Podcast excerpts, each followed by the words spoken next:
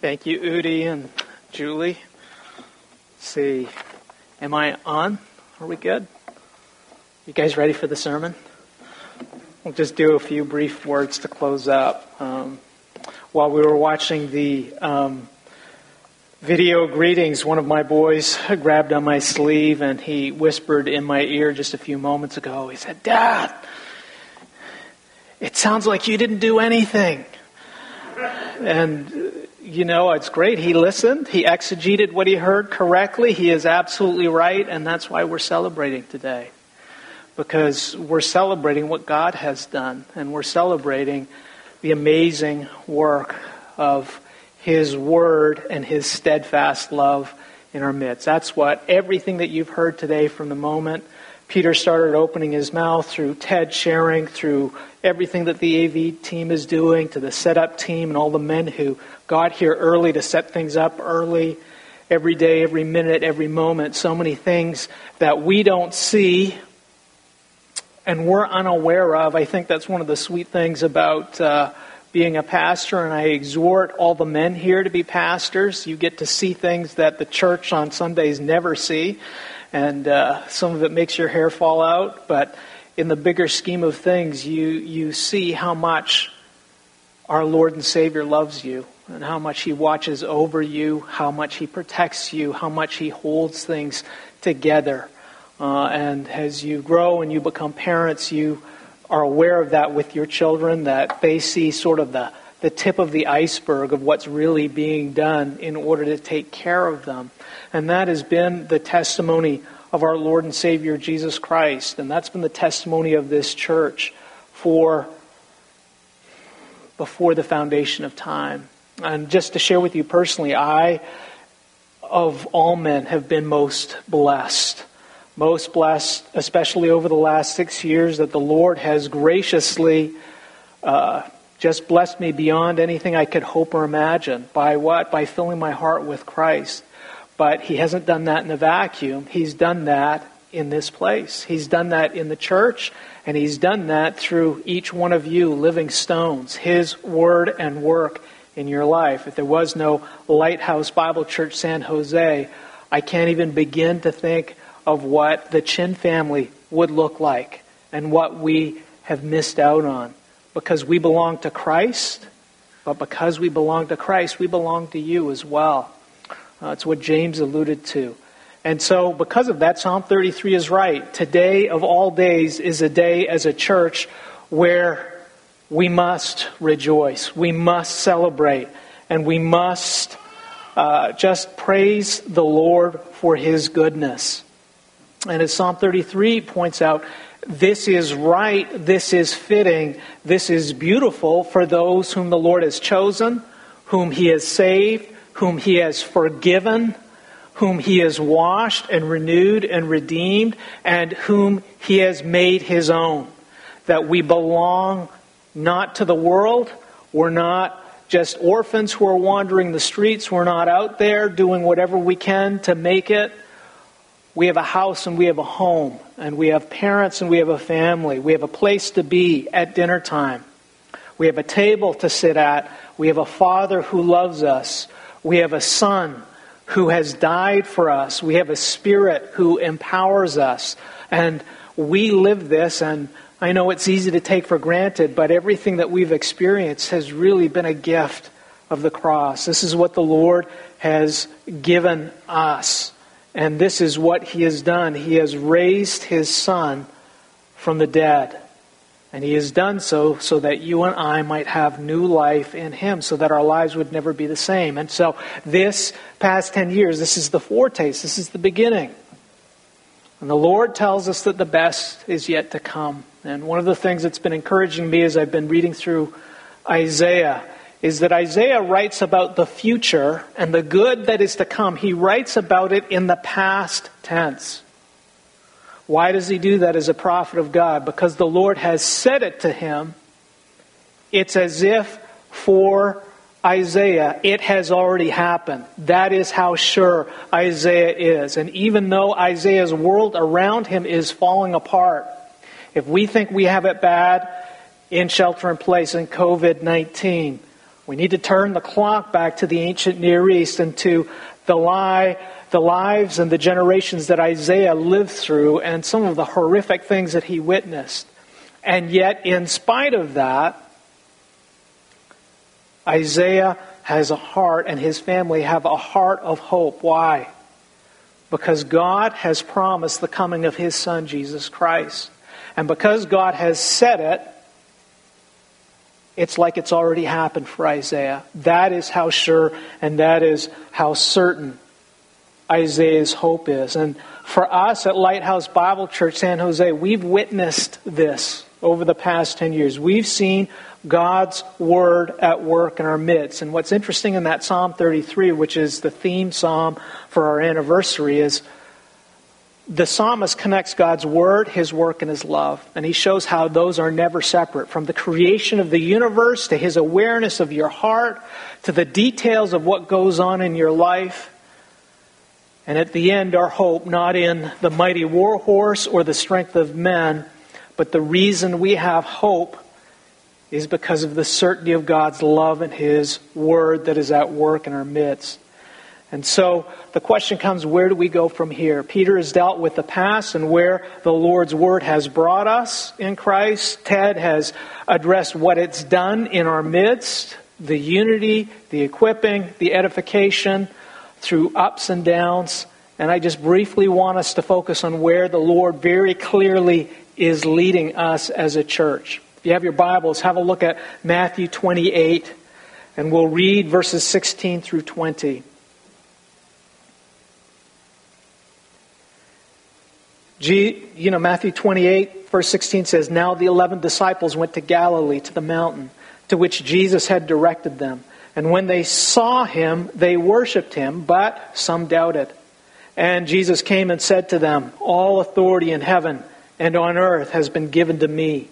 Go, therefore, and make disciples of all nations, baptizing them in the name of the Father and of the Son and of the Holy Spirit, teaching them to observe all that I have commanded you. And behold, I am with you always to the end of the age.'"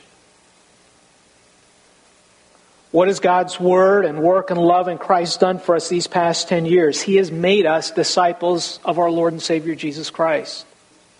Not disciples of Grace Community Church, not disciples of TMS, not disciples of Lighthouse Bible Church, not disciples of Mark Chin. He's made us disciples of our Lord and Savior Jesus Christ. And brothers and sisters, that's not something to be sneezed at. James alluded to that. In the world we lose everything, but in eternity we are the richest, most privileged, most gifted, most blessed. And we only start to see that, Jesus points out, over the long haul. In the beginning, it looks like we're Abraham, short end of the stick. But in the long term, through us, the Lord is blessing this world. And He's already started to do that. He has made us disciples. By His death and His resurrection, He has forgiven our sins. He has renewed and remade us. Brothers and sisters, one of the joys of private counseling with you and spending time with you and being in a church where we rub up against one another, and you've seen the ways that I have sinned and the Lord has forgiven me. You've seen the ways the Lord has broken me and remade me. You've seen the ways in which the Lord has shepherded me, and I get to see Him do the exact same thing with all of you. We begin to see that we don't do anything, as my son said. But the Lord has done everything, and He's doing a good work. And this is what He does for disciples, brothers and sisters. The joy of being a disciple is not that we slug it out and be the best we possibly can, and we're only as good as our worst days. The good news of the gospel is that Christ is our perfection. He is our righteousness. He is our goodness. And the best is really yet to come. And this is the joy that we have. And we see that Christ has died for us. Why? Because this is what's happening in Matthew 28. He's died and God has raised Him from the grave so that He can speak into our lives. And so that He can gather us together, the ecclesia, at a mountain of His choosing. And for us, for many of us, Lighthouse Bible Church San Jose has been the mountain that Christ has set apart, where He has gathered us together as His disciples. For what purpose? so we can build a kingdom? No. So that he can be with us. And so that you can be with him. And so that you can behold him and worship him, the crucified and risen Lord. And so that you can be encouraged because you have a privilege of what the world cannot see, that he is indeed the Lord of all.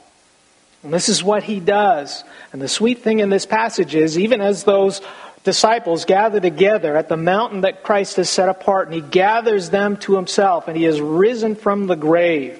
The supernatural work of the Lord. This is the forerunner of the church as he gathers his ecclesia, these 11 disciples together, and they witness the risen Lord. Something we get a privilege to do every Sunday.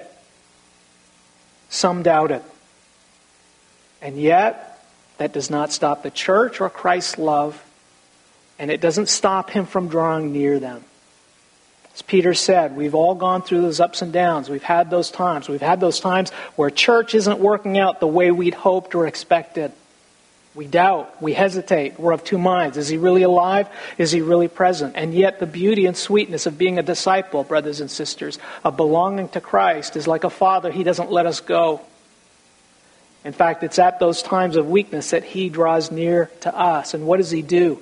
He speaks his word into our lives, and he speaks the words that we need to hear. And what are those words that we need to hear?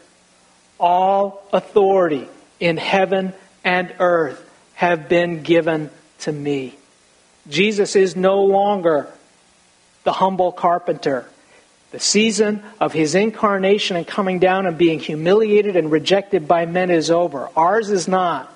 Ours is beginning, but his has ended. He has now been exalted. He sits on the right hand of the Father. He is Lord of all. COVID can't stop that. Shelter in place can't stop that. The stock market can't stop that. Biden can't stop that. Trump can't stop that.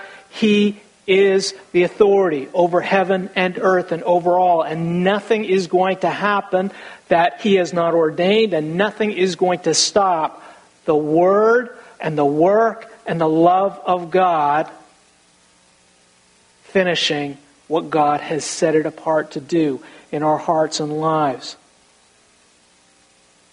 And it's not going to stop, brothers and sisters, our church from worshiping him. Why? Why?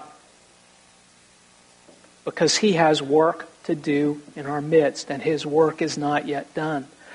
He has a plan. And that's what the Great Commission is all about.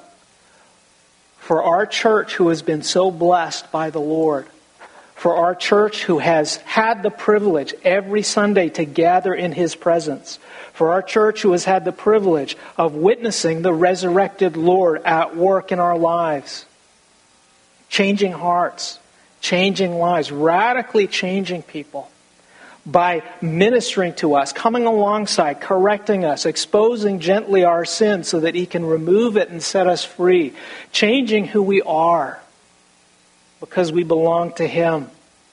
Well, the sweet thing about the Lord is, even as he's given to us, he calls us to take and give and share with the world the work of his word and his love. He has loved us, brothers and sisters, beyond measure. He has done a work in our heart, and it's all been the work of his word. And now he calls his disciples on the mountain to go. He calls them to go because his desire is that there are other lost sheep who are out there in the world who he desires to gather to himself. And he desires that they would know the love of Christ in the same way that the disciples have known the love of Christ. We are called to go, brothers and sisters. The work is still to be done of making disciples of all nations. How are we to do that? It's Matthew 1 through 27. It is, as Peter has pointed out, never separate from the local church, because this is the vehicle with which you have been loved. By his word, in his local church, living stones who are being transformed, who are building and encouraging one another up in our good moments and our bad moments. And that realization, we don't do anything. It's God's work in us. Matthew 1 through 27. So we go to make disciples. And how do we do it? As Jesus does, we draw near to sinners. And we let them know the good news that the King and the kingdom of heaven is at hand or has come near to them. How has it come near to them? Through his word, the good news of the gospel, and through his local church. Through believers who love Christ and know him. And we call those sinners in our lives who are sinners just like us to repent and turn from their sins because the King is here. He speaks each Sunday through his word and through his people. And he loves and he forgives and he gives grace. And by God's grace, Jesus brings his disciples to the cross. And that is our calling. And as a church, we baptize in the name of the Father and the Son and the Holy Spirit. What are we doing? All we're doing is we are affirming that Christ has taken sinners and he has brought them to himself and he has remade them and he has made them part of him and he has made them part of his local church. Why? So he can love them and he can grow them. And that he can one day bring them to him as his bride. And not only do we baptize, but we teach all disciples to observe all that Christ has commanded. Why? Because he's coming again, brothers and sisters. And we want to be ready for him. And whom the Lord loves, he blesses with his word. And those who love the Lord, they keep his commandments. Why? Because it's a joy. Because this is the way the Lord works in and through us. And this is the way he brings the bright light of the gospel to the world. And so, brothers and sisters, when we say, where is the Lord leading us? The 10-year mark is a turning point. This is where the Lord has brought us to. But for what purpose? So that we might go as a church, so that we might make disciples through the proclamation of our Lord and Savior Jesus Christ, that he is Lord of all and that he can save us from our sins and is drawn near. And we baptize and we teach everything that Christ has commanded, and we teach how to observe all that Christ has commanded. And that means, brothers and sisters, in the days ahead, the Lord is leading us from here into the world. My hope and my prayer, brothers and sisters, that you would see what a great privilege that is. That God has been, these past 10 years, preparing us exactly for this mission. To equip us, to get us ready to go. Is it going to be easy? Absolutely not. Is it going to be hard? Yes. Are there going to be moments where we will be discouraged? Yes. Will the Lord expose our sinfulness and show the ways in which we need more of him? Absolutely. But will we succeed and will he be victorious?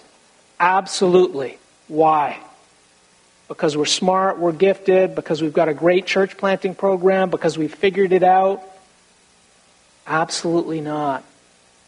It's because of the promise of his word, brothers and sisters. Because he said he is with us even until the end of the age. We have the greatest gift this world will ever see. Will we share it? And so with this comes a challenge, a closing challenge, and I'll tie up with this. Are you in or are you out? If you're in, it is by faith, not in anything that we bring to the table, only with the hope that Christ loves us and his word is true, that the cross is sure, and that Jesus will make us fishers of men.